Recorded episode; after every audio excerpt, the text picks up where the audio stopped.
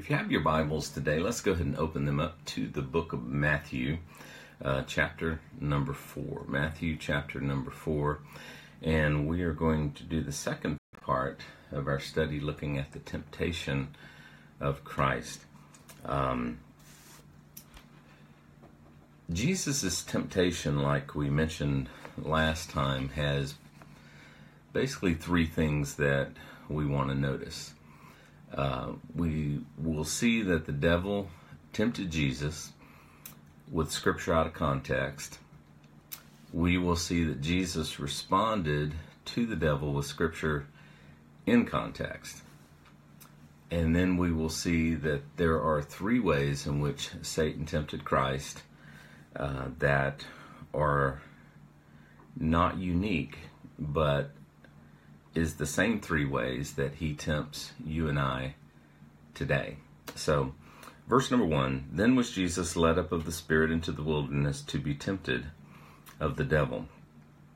And when he had fasted forty days and forty nights afterward, he was hungry.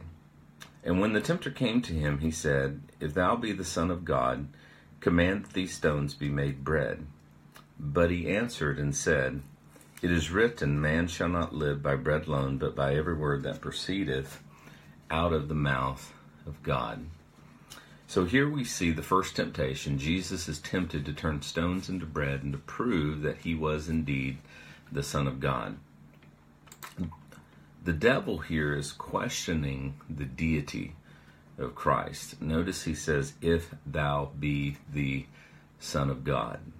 Now, certainly the devil was not the first to ever question the deity of Christ. The Pharisees questioned the deity of Christ. In uh, Matthew chapter number 27 and verse number number 40, we see that. Matthew 27 and 40. And saying, notice it says, Then were the two thieves crucified with him, one on the right hand and another on the left. And they that passed by reviled him, wagging their heads, and saying, Thou that destroyest the temple and buildest it in three days, save thyself, save thyself, if thou be the Son of God, come down from the cross. So they were also questioning the deity of Christ. And many people today still question the deity of Christ. And yet it is found all throughout the scriptures. I teach to my students that what I call the five fundamentals of the faith, and I give them an acronym DAVIS, D A V I S. And the reason I I think these are I call them the fundamentals is because uh, without them there would be no Christianity. Um, and the first one is the D, and the D stands for uh, deity. Jesus claimed to be God. Jesus claimed to be the second person of the Godhead. And John 1 1 through 2, in the beginning was the Word, and the Word was with God, and the Word was God. He was in the beginning with God. Jesus claimed to be Christ. Uh, Revelation 1 8, uh, the Bible says, Jesus says, I am the Alpha, the Omega, and the beginning and the end. Um, Jesus has always been with God the Father.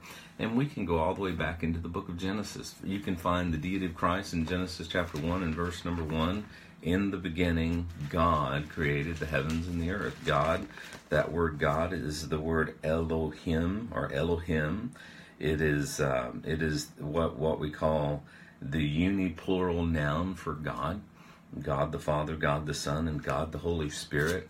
And we see it. I mean, in Genesis chapter number one, uh, you come down into, let's see, verse number uh, 26. And God said, Let us make man in our image after our likeness, and let them have dominion over the fish of the sea, and over the fowl of the air, and over the cattle, and all that creep upon the earth, over every creeping thing that creepeth upon the earth. I mean, we see the deity of Christ already um, in, in, in Genesis chapter number one.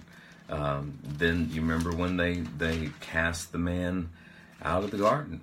You know, he said, um, he said, uh, we need to put them out lest they become like us.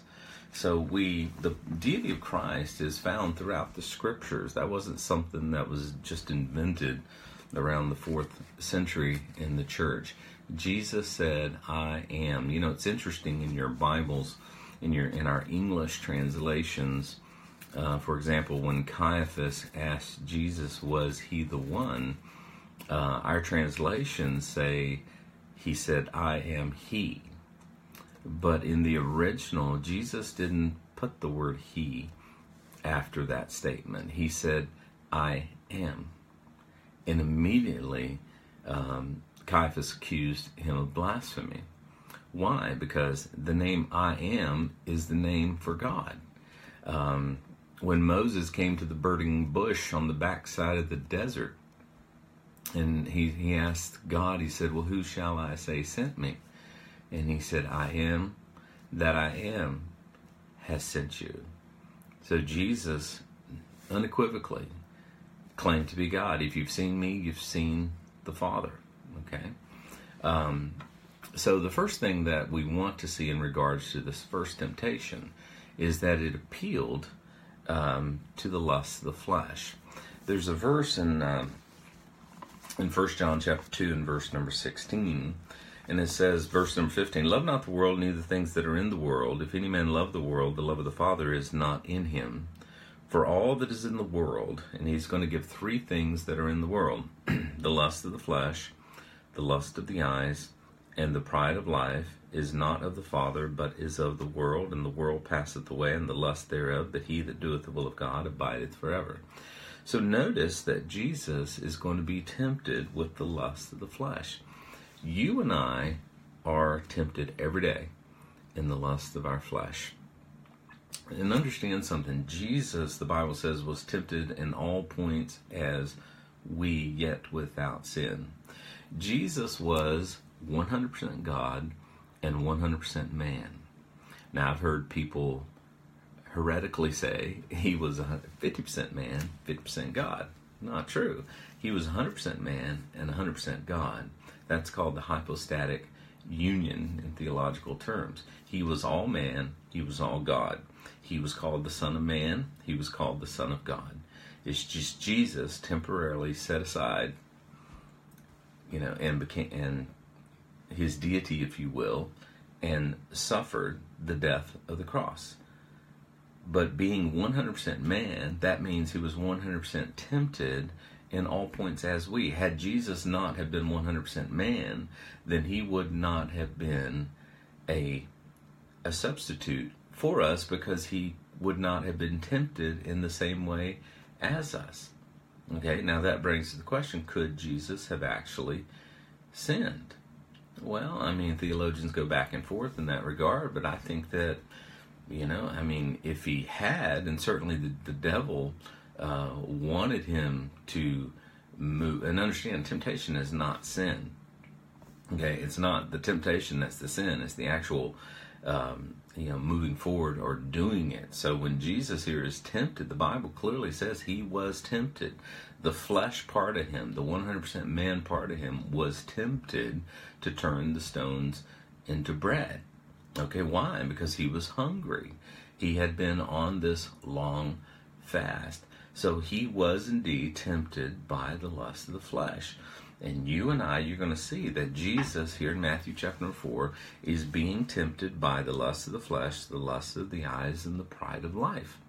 Just like you and I are tempted by the lust of the flesh, the lust of the eyes, and the pride of life every stinking day of, of our lives. Okay? But Jesus was without sin. Okay?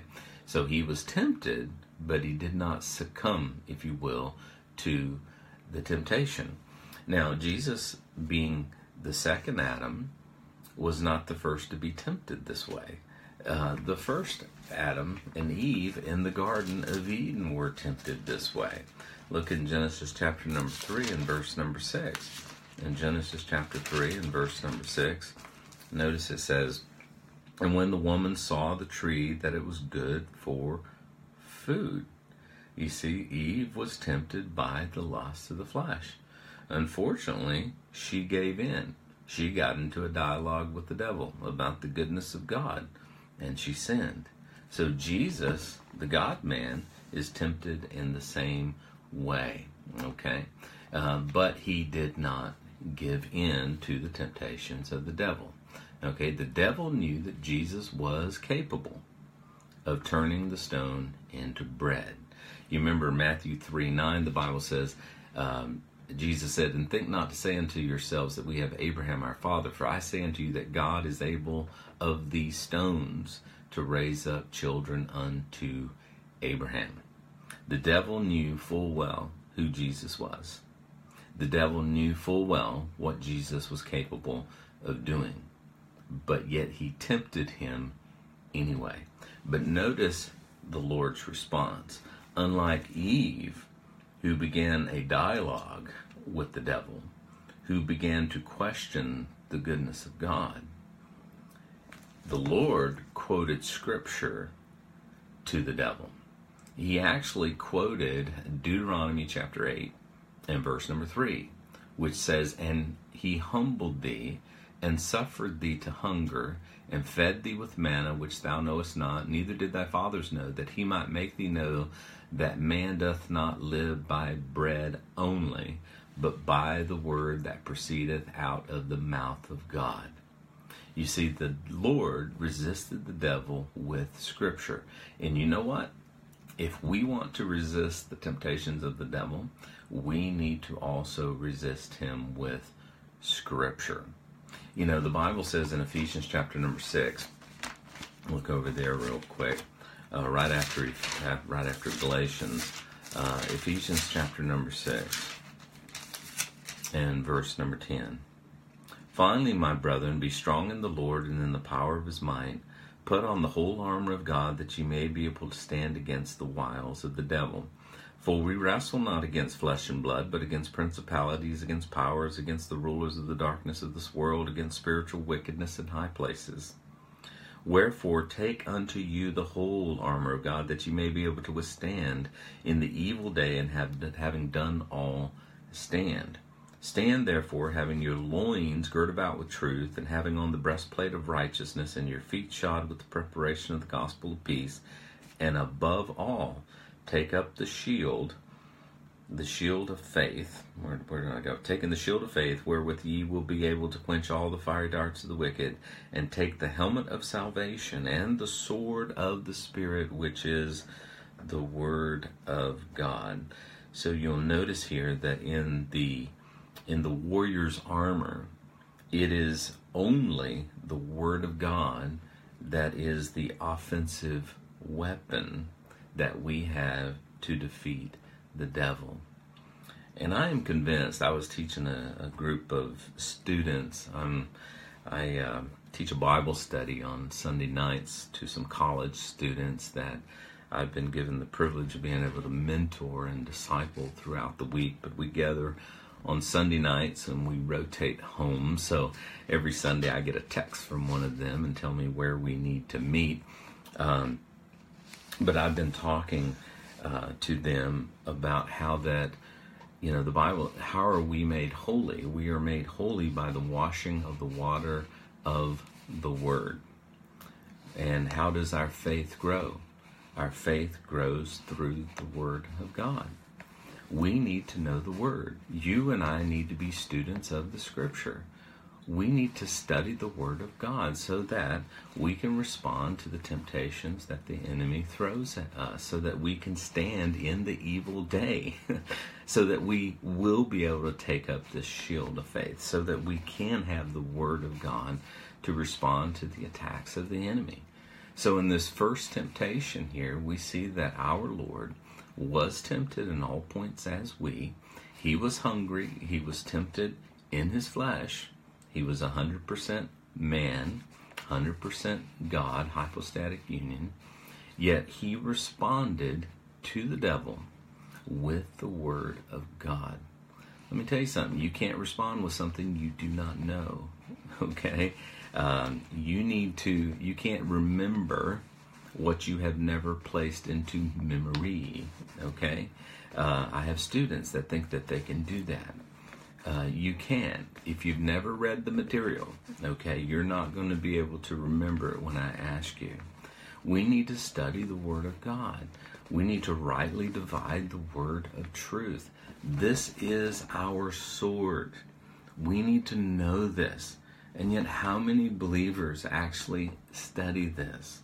How many believers actually read this? Read the Word of God. But I don't understand. Read the Word of God and you will be able to understand. Given time, knowledge is cumulative. You know, you start out in kindergarten finger painting, okay? And then you move into first grade and you learn your numbers. And then you move into second grade and you learn that 1 plus 1 equals 2. Then you move into third grade and you find that 1 minus 1 equals 0. You see, knowledge is cumulative. So when you first begin to study the Word of God, some of it won't make sense to you. But slowly you'll begin to learn. And as you begin to learn, knowledge will build upon knowledge. Study the Word of God that you may be thoroughly furnished unto all good works. And when the devil comes and he tempts you with the lust of the flesh, quote scripture to him. Quote scripture to him. Just like Jesus said, Man does not live by bread alone, but by every word that proceedeth out of the mouth of God. And that word is right here. Listen, God bless you guys. I appreciate you. Uh, I just started back um, doing some live video here. Um, but, um, you know, and I'll try to do that every day as I can. But I appreciate you. And I just pray that you'll always remember how much that God loves you and He wants the best for you. And He's always, no matter how it looks, He's always working things out for our good. God bless you.